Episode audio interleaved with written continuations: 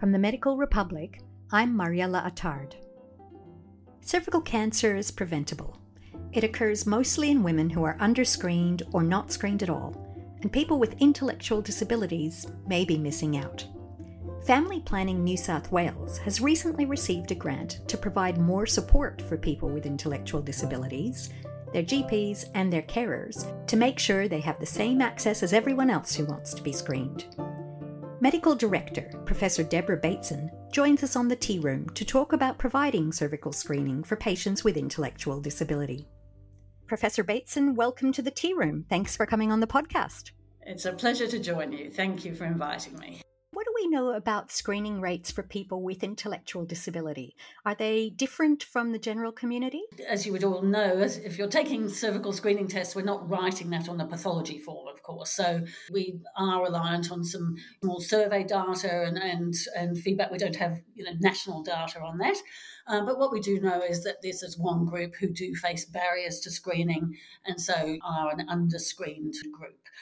So it's really important that we're able to identify those barriers, think about how we can support people to come into the program. Do we know why they're missing out? There's a variety of reasons. I mean, I think one of the main ones is sometimes lack of awareness by the people themselves, but also sort of false assumptions around, sexuality and being sexually active by carers, by health professionals sometimes, so not prioritising cervical screening or not thinking that it would be necessary for someone and not actually asking those questions. So I think that's part of it.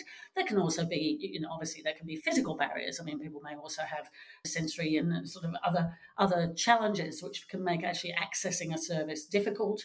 What kind of assumptions specifically are we talking about? Historically, we know that people living with intellectual disability or any disability, in fact, there are those assumptions that people are not sexually active and so don't need things like cervical screening, don't need information about STI screening, and we're just not asked those questions. It used to be always about I know in my previous practice, always about assessing capacity and ensuring that this is obviously important, but there's been a real shift towards supported decision-making. And that's about finding out what the patient already knows, being clear about what decisions the patient has to be made and really, supporting them to actually make a decision for themselves, whereas perhaps previously it was all about making decisions for people. So I think, our responsibility is really about assisting people with disability, intellectual disability in this case, to make decisions for themselves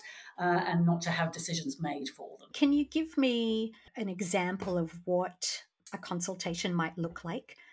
Yeah, so I think there's a few things to really think about. I mean, first of all, you've got to, before the first appointment, it's really useful to, talk with the patient or their carer and just to ascertain if they've got any special needs or supports that they might require, of course.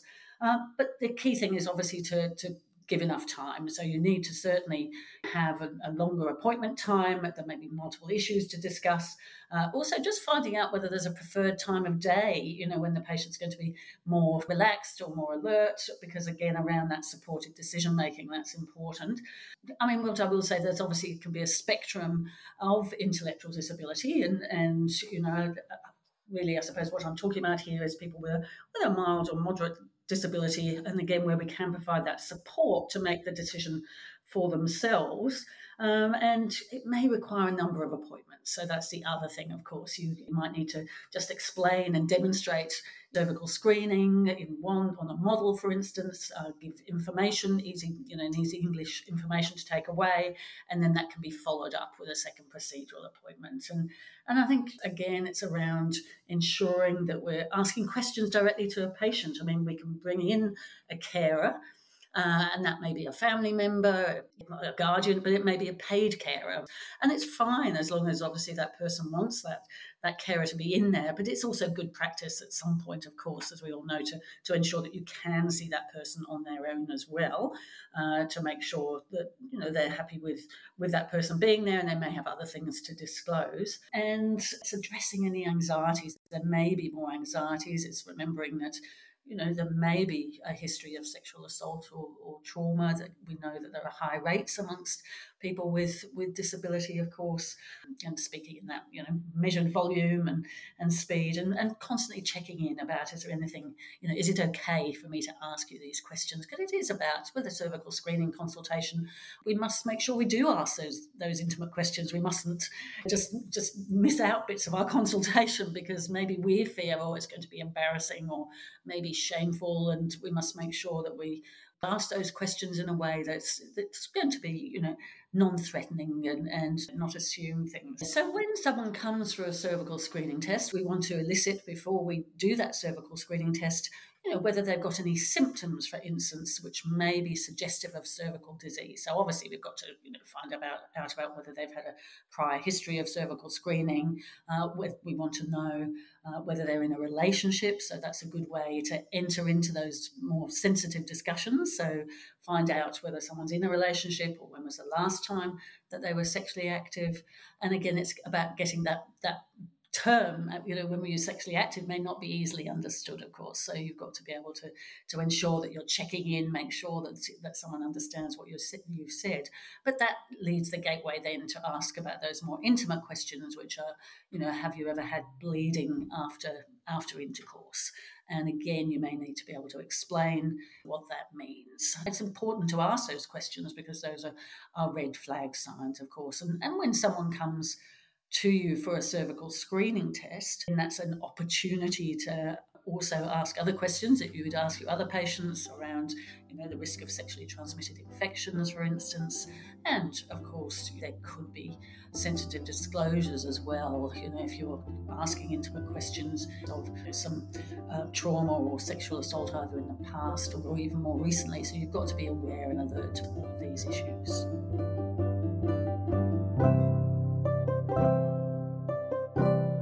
So just on that subject of communication, how do you ensure that you have informed consent? Yes.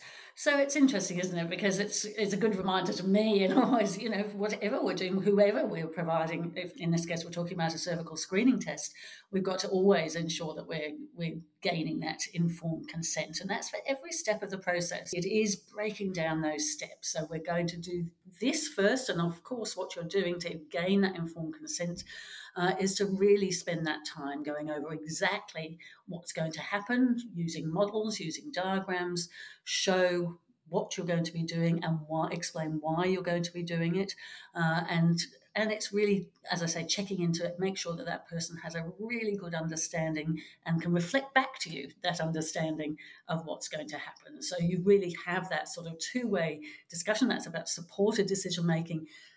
You know, I'm going to be using this implement here, you know, and you have a look at it. It's a soft brush. The person can touch it. You know, this is going to be used, and I've always got a model, of course, and this is going to be used on the cervix, and sometimes you may need to draw diagrams, and again, someone may need to go away, have a bit of a think about it and come back later. You know, we've got lots of resources at Family Planning for people with intellectual disability, so there's good written information at appropriate level for them to be able to understand what's going on, and just opening that conversation up to questions as well. So, and again, it's just checking in. You're getting that informed consent before you start the procedure, but then all the way through, you know, when you've asked someone to undress, to, you know, to be on the bed, and again, you may be reiterating what you're about to do. I mean, we should always be doing this in good practice, but this is what I'm doing now. You can tell me to stop at any time, and, you know, just developing that rapport is so important. You're constantly checking in and allowing that person to say, no, I had that consent and now I'm withdrawing that consent. And the other key thing, of course, is you're gaining informed consent for this particular procedure here and now. And if someone needs to come back later, obviously you've got to get that you know, that consent is valid for this particular procedure here and now. You know, having a cervical screening test is just not just the procedure. So someone who's having a cervical screening test also needs to be able to give that informed consent for how they're going to get their results and what's going to happen if, you know, they need to understand the whole process. They need to understand that they can consent to being on the cervical, you know, the screening register. So it's multifaceted. It doesn't need to be formal, but it's just making sure that people, you know, do really understand the whole picture of what's going on, and it empowers them, of course, because I think in the past times it was assumed that people, of course, wouldn't be able to understand all these things. There was perhaps, you know, in the bad old days, no point in explaining these, whereas, of course, there's every point in explaining very carefully. You mentioned the carer. What is the role of the carer or family member or support person in this process? Do they have one? So I think that depends on, you know, the position of that person with intellectual disability. I think it's really, I've worked in this area a long time, and it's very clear that some people are very happy to have their carer, and that may be a paid carer or a family member, in the room, and others are not. And you must make sure that you ask that person to leave so you can actually ascertain that. But absolutely, you know, many people, and not just people with intellectual disability, but people absolutely really want that support from someone they trust, someone who can be a good navigator for them, who can perhaps ask questions that they may have asked them to ask beforehand. Is self-collection a good option in these circumstances? Yeah, so in fact, in our study, I mean, we don't have a lot of good evidence yet around this particular population group and with intellectual disability and self-collection, but certainly in my practice, I've come across it. For at the moment, as we know, self-collection has got certain restrictions on it. You have to have been under-screened or never screened, and you know be 30 years of age or older. But this is all going to change, of course, in July of this year, when there's going to be the option of universal self-collection. So certainly, you know, it can, in my experience, it has worked very well, because, in fact, in that particular group, they may well fit into that under and never screen group, so they're eligible at the moment. So it's always, you know, really important in the next 6 months to still offer it if people are eligible. And in fact, some people we know may feel much more comfortable and confident if the clinician is actually taking the sample, whereas others may feel that making that decision to actually have a self-collected test. There is a possibility, I mean, the guidelines are all being worked through at the moment, but you know, to have a facilitator, I've certainly done it a couple of times where someone really doesn't want to or can't tolerate a speculum examination, but I've been able to facilitate a vaginal swab, a self-collected swab. They've been actually eligible for that. Okay, so pretty soon GPs and people with intellectual disabilities will be able to come to Family Planning New South Wales for those resources. Is that right? Look, we're going to have to develop them over a few years, but there are resources already for GPs and for people with intellectual disability already on our website. There's a toolkit for GPs to not just around cervical screening, but other, you know, sensitive areas about, you know, STI screening, contraception, about how to support people with disability. There's actually quite a whole suite of resources for people and their families with disabilities as well. So I'd urge you all to go on the Family Planning New South Wales website, but we'll be certainly developing more extensive resources which are co-designed, as we call it, with the community, with people with intellectual disability, as well as with doctors who work, you know, in general practice with people with disability as well, just to really optimise, you know, that experience. And it's all about that experience, because we know that sometimes people can have a negative experience, and that can actually mean that they don't ever return for another test. Yes, so there's a bit of pressure on around that, isn't there? There is. I certainly come across women where they have had that, you know, negative experience. Self-collection may be a very good option for them, of course, in the future. Yes. Are there legal issues that GPs need to consider in these circumstances that are different? Yeah, so absolutely. You need to be aware. So obviously what we're aiming for, as we've talked about, is you know, supported decision-making, where we're supporting someone to make their decision for themselves to proceed with a cervical screening test here today. But there may be situations, of course, where despite best practice and possibly a few visits, then the person is assessed as not being able to make that decision for themselves. So what you do need to do in that case, you need to know about your local laws in your state and territory. Here it's in New South Wales on the NCAT website.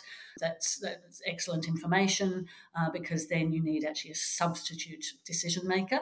Now, for something like cervical screening, you know, it's different if you're talking about a major procedure, but for something like cervical screening, that will generally, well, it'll be the person responsible, and that's generally going to be, well, it'll be the guardian, and that can often be a parent, it may be a spouse, and it's not a paid carer, but there will be that hierarchy. And if someone's accompanied, and which they would be in that situation, by, you know, a person responsible, then you can actually proceed as long as that person is not objecting. So that's the key thing. Sometimes with cervical screening, of course, it may not be possible to do it within the, you know, the general practice setting.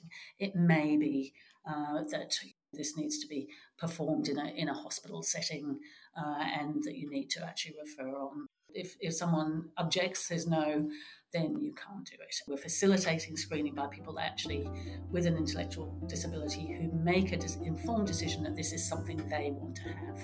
Thank you so much, Professor Bateson. Thanks for spending some of your very precious time with us today. That's a pleasure. Thank you very much.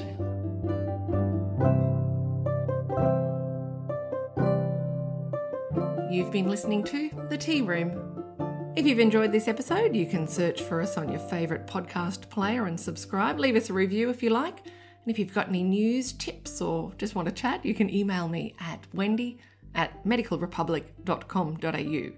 The Tea Room is a production from the journalists at the Medical Republic. Visit medicalrepublic.com.au to keep up to date with all the latest news and views in general practice. And while you're there, make sure you subscribe to our newsletters. We love to keep you informed. Thanks for tuning in.